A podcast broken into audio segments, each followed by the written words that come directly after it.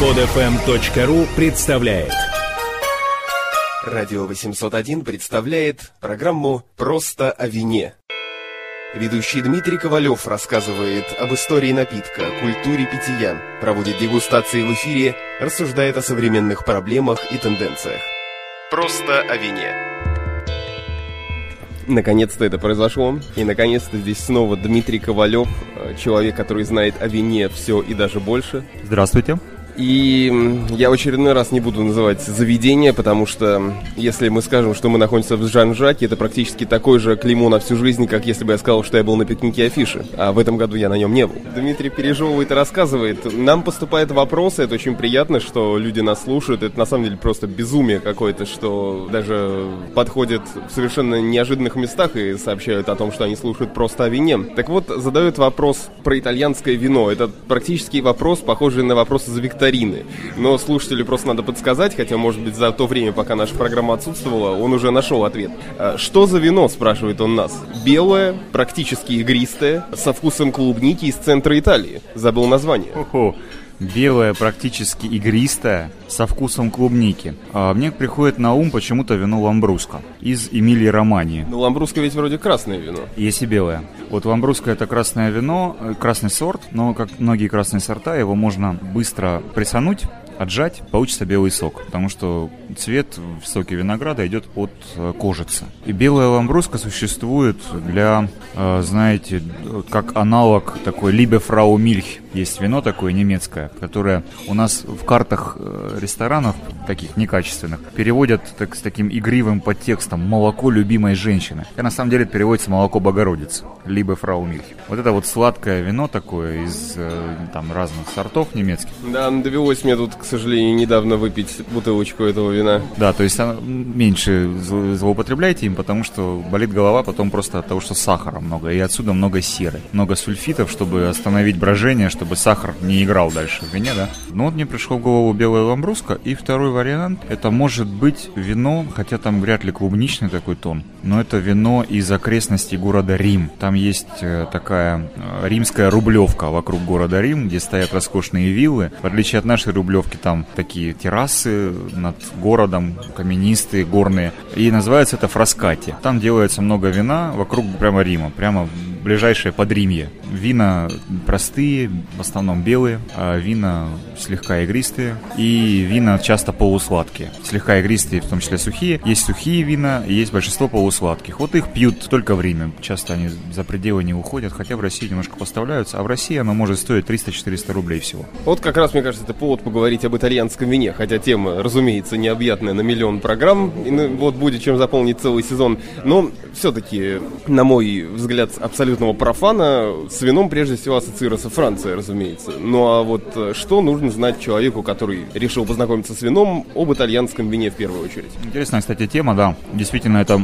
единственная страна, наверное, в мире, которая может в полной мере тягаться с Францией, с многообразием французских вин, крепких, сладких, игристых, ароматных, неароматных и так далее. Италия меньше известна нашим людям, потому что Франция как-то, исторически поставляла больше вина сюда, раз. Во-вторых, итальянское вино до 20 века было запущенным очень сильно. Вина были простыми, крестьянскими, выпивались на месте в основном, не поставлялись почти в Россию. Еще одна причина, когда у нас начались поставки вина в 90-е годы, стартанули с французских вин прежде всего, потому что считалось, что эти вина наши люди больше оценят, больше знают. Хотя было несколько компаний, которые, компания Simple там прежде всего, начали с того, что начали ввозить итальянские вина. И наоборот, знакомить людей с незнакомыми вообще вещами. И в принципе это прижилось. Сейчас на самом деле Франция пока еще главный импортер вина по объемам, но Италия уже догоняет. По потреблению вина на душу населения в мире итальянцы обогнали французов. По производству вина тоже уже обгоняют. То есть в любом случае уже это серьезная тема такая, обильная. Ну и можно так начать понемножечку, ковырять. Сначала, наверное, поговорить вообще об итальянском вине, а потом уже о каких-то маленьких регионах, может быть, Италия – южная страна. Почти вся Италия лежит южнее самой южной Франции, соответственно. Это 45-я параллель, которая, если ориентировать по нашей стране, пересекает Краснодарский край, Ставропольский край. Италия вся это Закавказье наше, Очень часто даже южные регионы, мне кажется, похожи не только по географическому положению, но и по менталитету. Это Заальпье. Заальпье, да. О, хороший термин. за Альпи. Юг, отсюда большое количество ароматных, насыщенных вин. Огромная палитра местных сортов винограда, которые за пределами Италии не встречаются. Это вам не каберне-совиньон, который растет везде в мире. Это большое количество маленьких виноделин, которые делают в своем простоватом крестьянском стиле. И при этом огромное количество проектов современных, где привлекаются самое новое оборудование, самые большие инвестиции. Лучшие архитекторы а-ля Норман Фостер. Архитекторы, Фостер, да, и прочее, и прочее. Это все действительно в Италии есть. То есть там люди вкладывают деньги в виноделие, зарабатывая где-то в другом секторе, перевкладывают в виноделие, чего нет во Франции, кстати, почти. 20 регионов в Италии есть, и в отличие от Франции, в каждом регионе делается вино. Во Франции есть регионы, например, Лотарингия, где вина почти нет. Иль-де-Франс, регион Парижа, где вина почти нет. Авернь, где вина почти нет. А в Италии есть почти везде. Наверное, это обуславливается в первую очередь какими-то географическими причинами, просто потому что Италия вся южнее, и там есть условия для того, чтобы все росло. Да, это тоже так, но там есть такие горные маленькие зоны. Вот Валь-д'Аоста, например, на севере, за границей с Францией, под Монбланом. Горнолыжные курорты там и так далее. Там высота 1000 метров и растут виноградники. Вот это не объяснить логически. То есть это нужно объяснить можно привязанностью людей к вину. То есть там вино — это образ жизни. Если половина французов, северные, вот эти бретонцы, норманцы, они вина не пьют. У них есть сидр, у них есть кальвадос, какие-то крепкие напитки, пиво. Здесь все итальянцы в той или иной степени пьют вино. То есть внутренний рынок богатейший и огромный. Что касается истории вина, конечно, древнейшие корни из Рима идут, да? В общем-то, все вино пришло, говорят, в ту же Францию, в Испанию из Италии. Римляне насаждали повсюду виноградники. У них была такая забавная тема. Легионер римский должен был в день выпивать кварту вина. Это около 400 миллилитров. Это у него был паёк такой. Везде, где Рим завоевывал местности, ставили лагеря укрепленные и легионы эти, да? Если там не оказывалось вина, то легионеры отказывались воевать. Им не нравилась жизнь, они начинали бунтовать, то есть нарушали их права. Значит, было два выхода. Либо везти вино из Италии, либо высаживать виноградники на месте. Так возникли виноградники Бургундии, Эльзаса, Бордо, то есть везде, где стояли римские войска. Простая причина. Ну и потом Италия, отдав как бы вот все свое достояние той же Испании, Франции, даже Австрии, югу Германии, вплоть до Румынии, там это все виноградники римских времен. Это все раздав, Италия прозябала долгие годы в таком ничтожном положении. Во-первых, здесь не было одного такого крепкого короля, как во Франции, который контролировал жестко власть, там из Парижа завоевал всю страну. Италии сейчас в этом году празднуется 150 лет. Очень молодая страна на самом деле. 150 лет объединению Италии, Ресорджименто называется. То есть до этого там была куча маленьких государств, королевств, графств. Римский папа владел большими землями. И все друг друга не признавали, воевали между собой. Это сказалось, конечно, на популярности вина за границей итальянской. Но зато сказалось благоприятно на том, что у них различие такое сильное между регионами. Нет такого понятия, как итальянская кухня. Это нонсенс. Итальянской кухни нет, потому что есть много маленьких кухонь. Пьемонтская, тосканская, сицилийская и так далее. Точно так же очень трудно говорить об итальянском вине как о категории. Да, это часто там насыщенные ароматные красные вина, скажем так. Это такие более крепкие, чем во Франции, белые часто. Но это не совсем так, потому что там большая палитра и разнообразие огромное.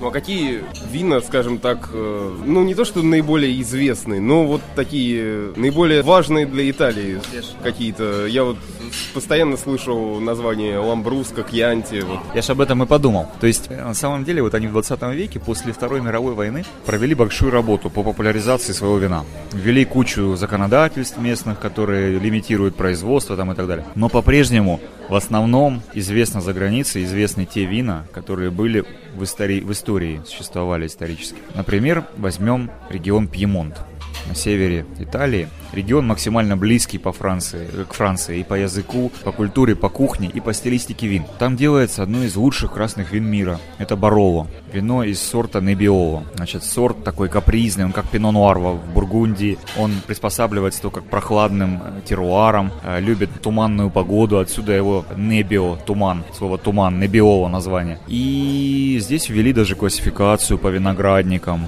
чего нет почти во всей Италии. отдельный виноградник с именем, на этикетке пишется, как в Бургундии, да? Вот Неббиоло, да? Здесь же к нему примыкают известнейшие белые вина этого региона. Ну, первое самое — это вино Гави из сорта Кортезе. Белое вино, очень такое полнотелое, часто мощное, долгой жизнью, долго в бутылке может развиваться. И игристые из него вина делают в том числе. Вот исторические как бы марки, да? Еще исторический регион Тоскана. И из Тосканы происходит одно из самых популярных вин Италии, это кьянти. Кьянти, такой оплетенные бутылки, многие могут себе представить. Классическая бутылка с соломенной оплеткой, это кьянти. Это вино любил Хемингуэй, это вино любил Гоголь Николай Васильевич. И даже Владимир Ильич Ленин, один из его псевдонимов партийных, был любитель кьянти. Статьи так подписывал. Вино на самом деле в долгие годы было простым очень, крестьянским и дешевым. Вино из сорта Санджовезе, на базе сорта Санджовезе с добавлением нескольких сортов. Это вино такое более южное, чем, например, Бароло. Оно часто такое фруктовое, вишни там тона есть, чернослива, немножко подлесок. Вот листва павшая. Тут же параллельно в Тоскане существует более значимое вино, например, из Санджовезе 100%. Это Брунелло ди Монтальчино. Брунелло ди Монтальчино. Наоборот, мощное вот такое. Долгое очень и хранится в бутылке долго. Хотя сорт Санджовезе сам по себе не имеет такого густого цвета и через 10 лет часто начинает разрушаться визуально. Там такое вино не красное уже, а розовое делается. А вот эти вот вина, о которых ты говоришь, они находятся в каких ценовых категориях? Ну, возьмем Бароло, уже почти не бывает дешевым. В России оно будет стоить 1002. А вот кьянти мы можем найти дешевое кьянти за 300-400 рублей. Но это не совсем хорошее кьянти. Не совсем кьянти? Не совсем кьянти. Лучшая зона кьянти сейчас называется кьянти классико. И там рисуют черного петушка как символ этого региона на всех бутылках. Об этом мы потом поговорим, когда о Тоскане будем разговаривать. Интереснейшая тема. Тоскана очень близка, конечно, сердцу, мне кажется, многих российских слушателей. Это, конечно, великое искусство Возрождения. Это Донателло, Микеланджело, Рафаэль даже. Это Тарковский с фильмом «Ностальгия», да, замечательным. И так далее и тому подобное. Но вот последние годы несколько в Италии поднялось регионов почти с нуля. Ну, во-первых, это регион Эмилия-Романья, родина Феллини и Муссолини, двух таких непохожих людей. Значит, в Эмилии-Романье вино Ламбруско, которое уже немножко упомянул. Игристое красное вино, полусладкое чаще всего. Его распробовал американский рынок, и критики с ухмылкой его называют алкогольным аналогом Кока-Колы. То есть это, в принципе, что-то в этом есть, да? Вино совмещает в себе три главных фактора, которые нравятся людям. Игристость, вино с пузырьками, сладость, вино полусладкое и красное. Больше вот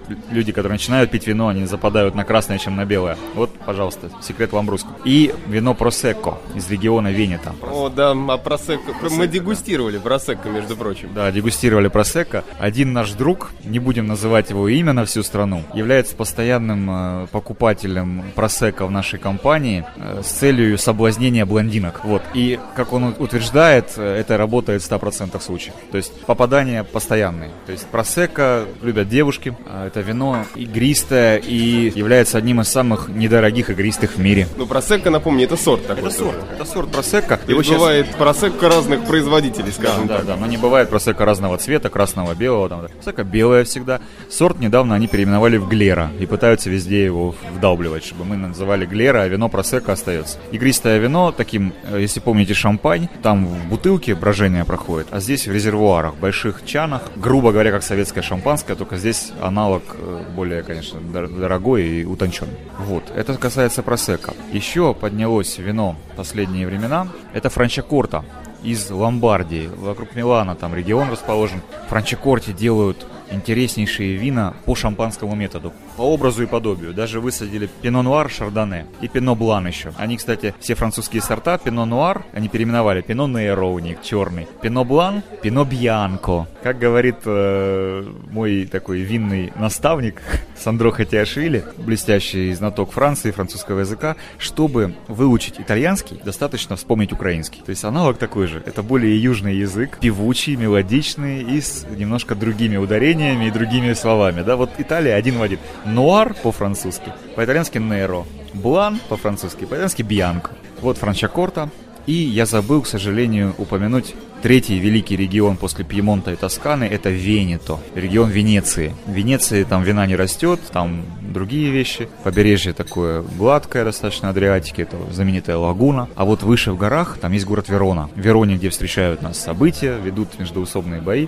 Культовый город для почитателей Шекспира, там есть такой имитированный дворик, где якобы жила Джульетта, балкон ее, то есть они взяли просто дом тех времен. Хотя история, говорят, подлинная. В этом дворике стоит статуя Джульетты, выше человеческого роста чуть-чуть, которой все почитатели и почитательницы почему-то трут правую грудь. Ей не трут нос, как собачки в метро, больше революции, трут грудь и желают там какие-то любовные желания, загадывают. И весь дворик расписан, как стена Цоя на Арбате, расписан кучей слов, там, признаний в любви и так далее. Но главное в Вероне не это. Главное то, что это был исторический регион такой мощной культуры, привязанный к Венеции, с сильными традициями Возрождения. Там делались вина очень необычные, не только для Италии, а для мира всего. Эти вина делались из сорта, на базе сорта Корвина, в местности Вальполичелла. Есть простое вино Вальполичелла, такое, напоминает Бургундию, неполнотелое, такое мягкое, фруктовое вино, кислотное, интересное. Но его пьют первые 2-3 года только. Значит, здесь научились еще в Древнем Риме эти вина делать крепче, путем